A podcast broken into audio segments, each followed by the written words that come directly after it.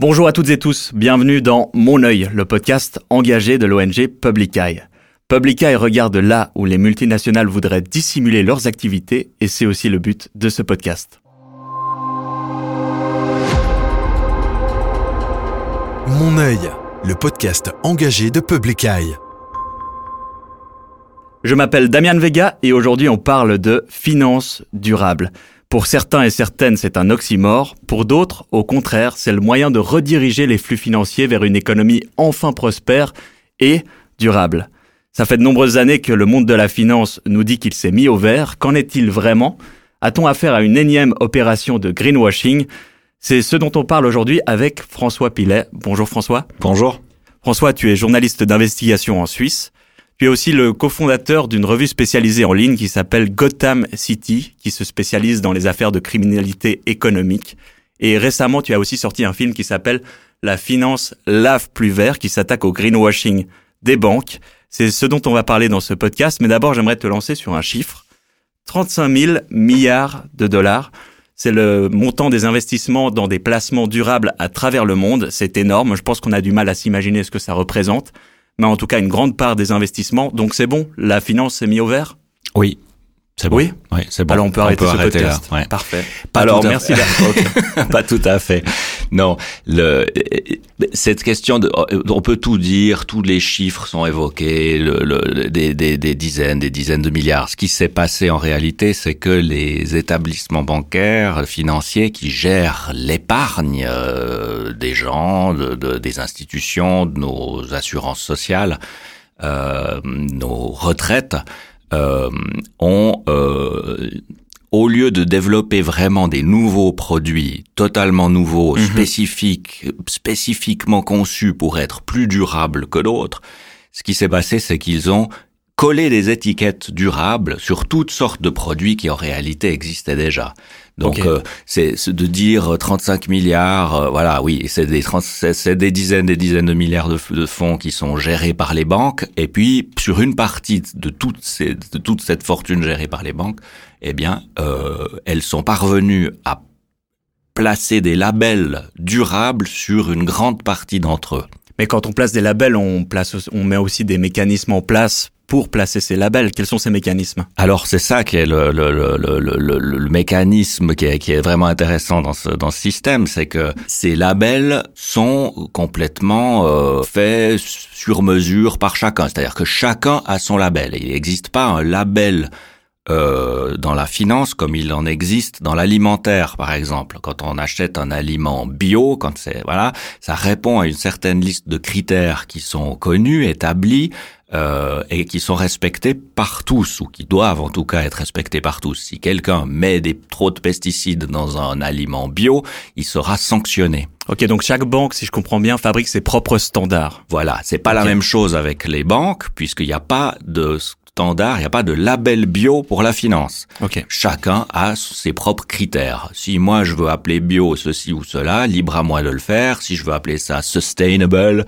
si je veux appeler ça euh, durable, euh, je peux le faire librement avec mes propres critères. Il n'y a pas de critères standards. Ok, mais moi, à titre personnel, je me sens pas très inquiété parce que je j'ai pas de portefeuille d'action. Je sais que ça peut paraître surprenant. Donc c'est bon, je suis hors de, de ce greenwashing là. Bon, pas tout à fait, parce que déjà, euh, il suffit, il n'y a pas besoin d'avoir une fortune particulière euh, en banque, il n'y a pas besoin d'être le client d'une banque privée pour être exposé à ça. Dès que vous avez quelques milliers de francs sur un compte épargne dans une banque, aujourd'hui, vous recevez des prospectus en vous disant il est important de placer cet argent parce que les taux d'intérêt sont, sont, euh, sont négatifs, euh, il faut faire quelque chose de votre argent. Donc même pour des petites sommes, les banques font la promotion euh, de ces placements durables euh, ou de, de, de, de- voilà, on vous envoie des, des, des, des- prospectus en vantant ces produits-là. Euh, Et dans ton film, tu dis que ça passe aussi par l'AVS, du coup. c'est ça. Puis alors l'autre aspect, c'est que nos l'argent des assurances de retraite est placé en bourse. Et là, les mêmes questions se posent, c'est-à-dire jusqu'où nous, en tant qu'épargnants, même épargnants obligatoires dans les assurances vieillesse obligatoires, euh, eh bien, euh, comment est-ce qu'on on, on peut avoir notre mot à dire sur la manière dont ces fonds sont placés? D'accord, donc même malgré nous, il y a des investissements qui se font dans ces, dans ces placements dits durables et euh, on n'est pas forcément au courant de ce qui s'y cache. C'est l'objet de votre enquête dans ce film La finance lave plus vert dont on regarde un extrait. Paris, Londres, Francfort, les plus grandes places financières se battent pour prendre la tête de cette révolution. Genève en particulier se dit à l'avant-garde. Nous sommes journalistes et nous avons voulu en avoir le cœur net. La finance peut-elle sauver la planète comme elle l'affirme? Pour le savoir, nous avons analysé des centaines de placements décrits comme durables. Et ce que nous avons découvert nous a laissé pantois? Des entreprises pétrolières décrites comme vertes, des montagnes de déchets toxiques abandonnés à l'air libre par une entreprise qui se présente en modèle de durabilité. La finance verte, c'est quoi la finance durable? C'est uniquement d'essayer de fournir aux industries qui font cette transition les moyens pour y arriver. On ne peut pas s'attendre à ce que Holcim demain euh, vende des pâquerettes. Euh, leur métier, c'est le ciment. C'est un sujet positif, rassurant et vague. Il est cher au cœur de tout le monde. Donc oui, c'était extrêmement rentable pour l'entreprise. Ben, c'est de la fumisterie, c'est du marketing trompeur. On est presque au niveau de la blague. Malheureusement, il y a un impact sur, euh, sur les populations qui sont en première ligne des dérèglements climatiques. Est-ce que c'était difficile de voir les dessous de cette finance dite durable? En fait, non. C'est-à-dire que hum, dans le monde de la finance, euh, il y a quand même une certaine transparence. Et par exemple, tous ces produits d'investissement, euh, les banques qui, qui fabriquent ces produits doivent révéler la liste, la composition. Euh, au moins une fois par an. Euh, ils doivent donner la liste complète. Dans quel cadre? Dans le cadre de, la, de leur euh, assemblée annuelle ou? Non, ils doivent publier. Ça doit être publié sur leur site, sur leur, sur des plateformes. On, on, doit pouvoir consulter la liste complète de la composition d'un fonds d'épargne. Donc enquêter là-dessus, c'était pas si difficile. Non, c'était pas si difficile parce que ces informations, elles sont accessibles. Alors, elles sont accessibles, c'est quand même assez compliqué. C'est compliqué parce qu'il faut trouver ces fonds, il faut trouver le document, il faut trouver voilà, et puis il faut lire ces documents financiers qui sont un peu euh, difficiles d'accès. Mhm. Donc c'est quand même un travail, mais on peut savoir de quoi c'est fait. Ok, et de quoi c'est fait justement? Bon, alors en fait, ce qui frappe euh, en regardant ces compositions, c'est qu'en fait, il est presque impossible de à l'œil nu de voir la différence entre un placement durable et pas durable en réalité. C'est même quelque chose qui est documenté par euh, euh, l'Office fédéral de l'environnement euh, a fait une, une, enquête justement sur la composition de ces fonds il y a, il y a quelques il y a quelques mois et a montré que statistiquement ils étaient quasiment pareils, c'est-à-dire que ces fonds investissent dans des actions assez d'entreprises assez diversifiées dans le monde, dans différents secteurs, et puis au final, la différence statistique entre un fonds qui est labellisé durable et un fonds qui ne l'est pas est insignifiante. Euh, par contre, ces fonds durables, ils sont vendus euh, de manière déjà plus agressive, plus enfin, plus agressive, plus plus donc à travers plus pernicieuse, à travers des publicités qui vous font croire que à travers cet investissement, vous allez faire quelque chose de bien pour le monde. Mhm. Et puis souvent, ils sont plus chers. C'est-à-dire que souvent, euh, euh, il y a une la, la banque, l'établissement financier prend une marge de gestion un petit peu plus grande parce qu'elle dit oui, mais bon, il y a des critères en plus qu'il faut respecter, donc moi c'est un travail en plus, je me fais rémunérer. Donc la banque a tout intérêt à vous vendre ça en plus vu qu'elle se fait plus de marge, alors que le fond du, de, de ce fonds de placement reste le même finalement. Exactement. Puis alors le, le, gros malentendu que ça provoque, c'est-à-dire que les gens veulent faire bien, donc ils vont voir leur banquier ou leur banquier vient les voir pour leur dire voilà, on peut vous proposer tel ou tel placement qui serait en adéquation avec vos, vos, vos, idées, avec vos convictions. Euh, euh et puis euh, en réa et puis donc les, les, gens signent, les gens ne regardent pas la, la liste complète de la composition parce que c'est c'est c'est c'est c'est quand même un peu c'est du jargon, c'est du, jargon, puis c'est du travail, puis il faut avoir le temps et l'intérêt, voilà, de, de, se plonger là-dedans. Puis au final, bah, ce qui se passe, c'est que des gens qui voulaient euh, investir euh, de manière vraiment durable, par exemple, une, une conception de la durabilité aujourd'hui, c'est de dire bah pas de pétrole, par exemple, bien sûr, se retrouvent avec des entreprises pétrolières euh, dans ces fonds. Euh, Shell, Total, euh, tout ça se trouve dans des fonds durables. Tous, tous. Et il y a des choses qui vous ont paru particulièrement édifiantes, absurdes dans ces fonds? Oui, alors l'exemple du pétrole est vraiment un exemple tout à fait, euh, voilà, disons frappant. Puis tout, le monde réalise ça assez facilement de dire bah, des fonds du pétrole, des entreprises pétrolières dans des fonds durables. Bon, c'est pas s'il y a un problème de logique, disons.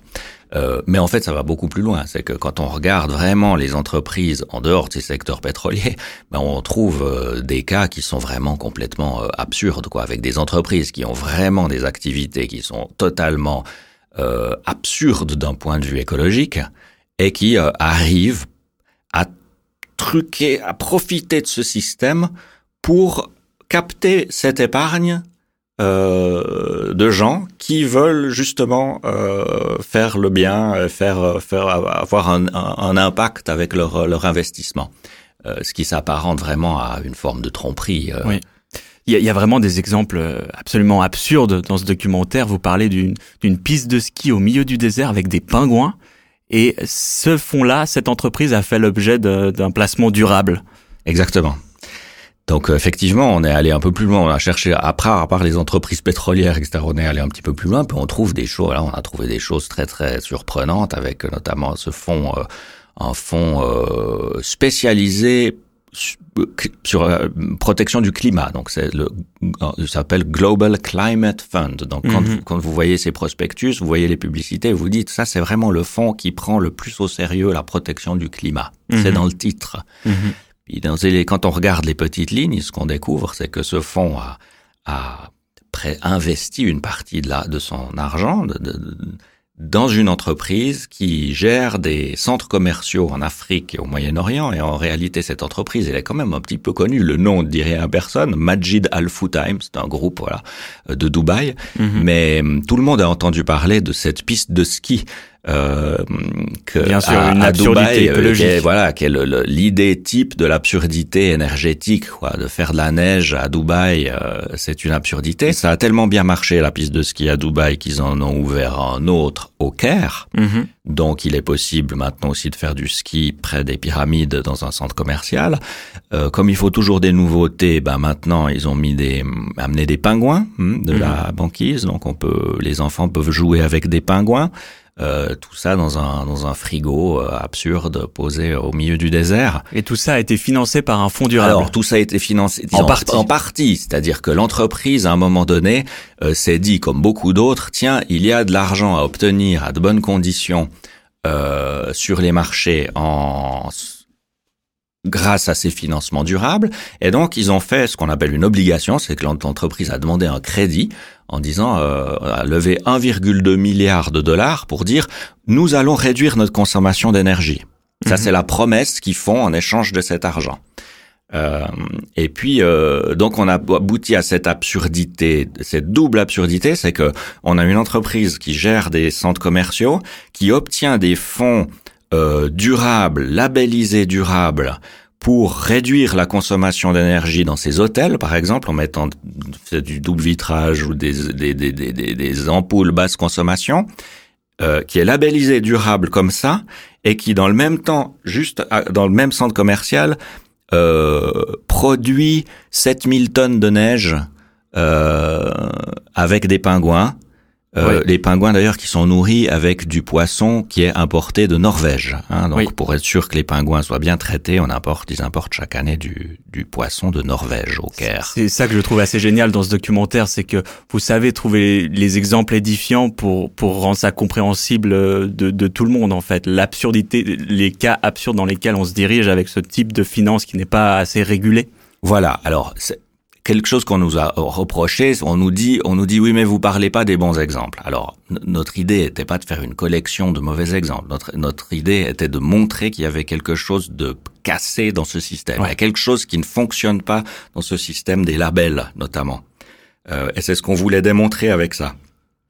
Maintenant, les bons exemples, on s'y est quand même penché, hein. Mhm. on a quand même regardé. Donc on a regardé ce qui se faisait de mieux. On a regardé, par exemple, on n'a pas tout pu tout mettre dans ce documentaire, mais on, a regardé, par exemple, le fonds durable, le meilleur fonds durable suisse de l'année. Mhm. Parce qu'il y a un concours pour ça. Hein. Il y a une congrégation, l'industrie, c'est un ranking? euh, de l'industrie des gérants de fonds. Ok, donc on est dans un entre-soi toujours. Oui, oui, là on est dans un entre-soi, mais qui entre, eux, ils, sélectionnent, ils font leurs leur, leur, leur, Oscars du meilleur fonds durable et puis l'année passée, on a regardé la composition du meilleur fonds durable de l'année. Et puis là-dedans, on trouve euh, EasyJet, l'aéroport de Paris, l'aéroport de Francfort, Toyota, Daimler, le fabricant des camions Scania. Euh, et, donc même en regardant le meilleur fonds, celui qui est désigné comme le meilleur, on trouve des choses qui sont pas logiques. C'est-à-dire que on on explique aux gens qu'il faut arrêter de prendre l'avion sans arrêt en vol EasyJet pour aller prendre, boire un café à Paris ou aller au théâtre le, samedi soir à Paris. C'est pas raisonnable, c'est pas bien. Si vous faites ça, c'est mal. D'accord, on peut l'entendre. Mais alors, dans ce cas-là, vous mettez pas du EasyJet dans le meilleur fonds durable de l'année. ouais, c'est aussi assez différent. C'est voilà. Ouais. Tu as parlé de la publicité assez agressive autour de ces fonds durables. J'aimerais te présenter un document vidéo qui a été euh, produit par la banque Lombardier et j'aimerais t'y faire réagir un petit peu.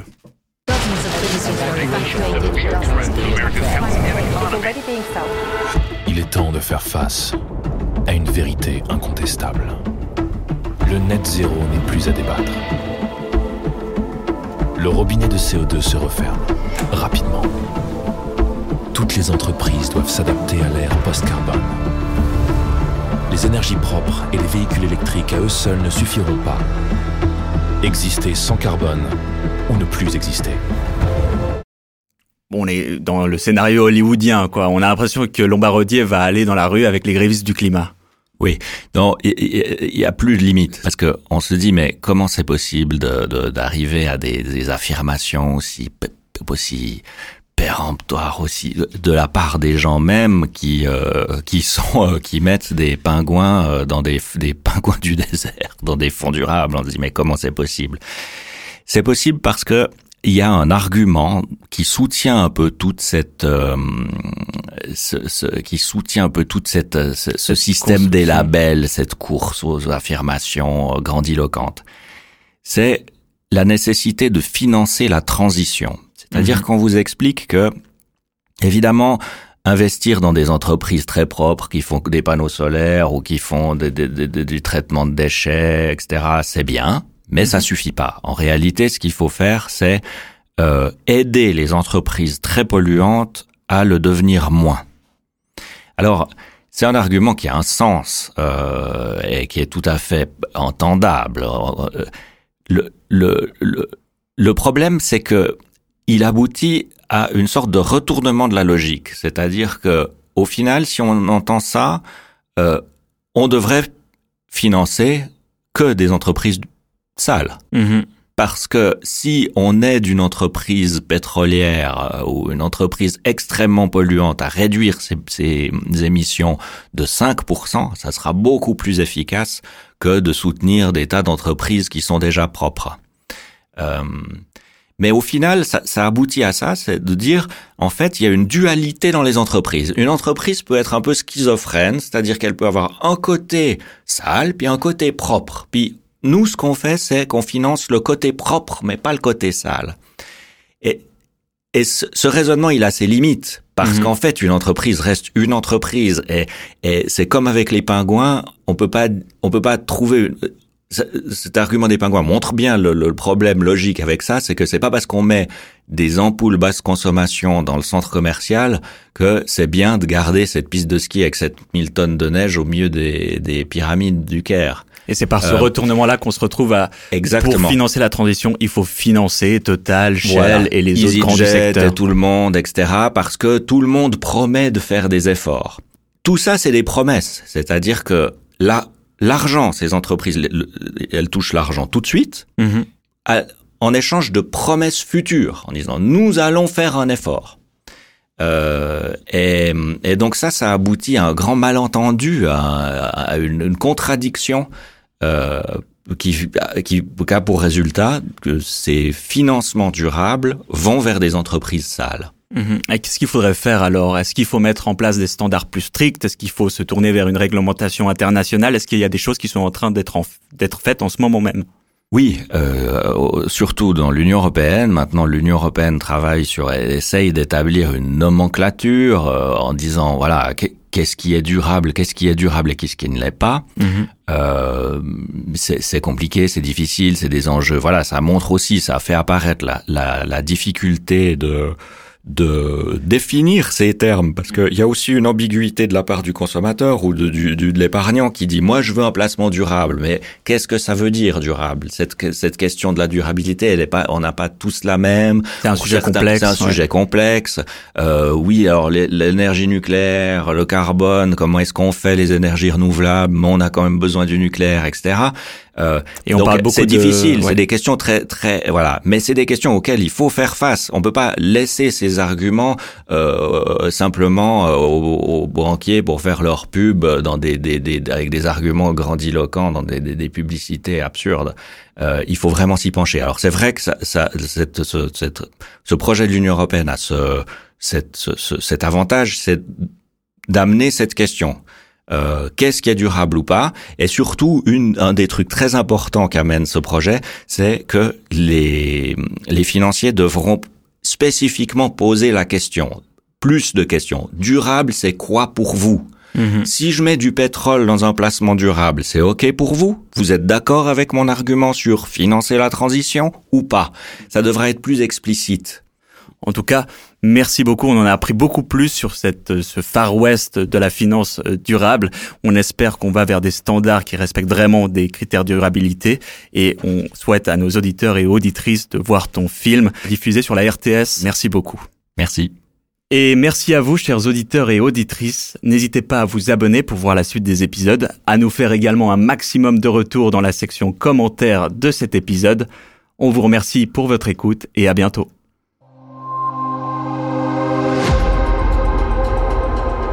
Mon œil, le podcast engagé de Public Eye.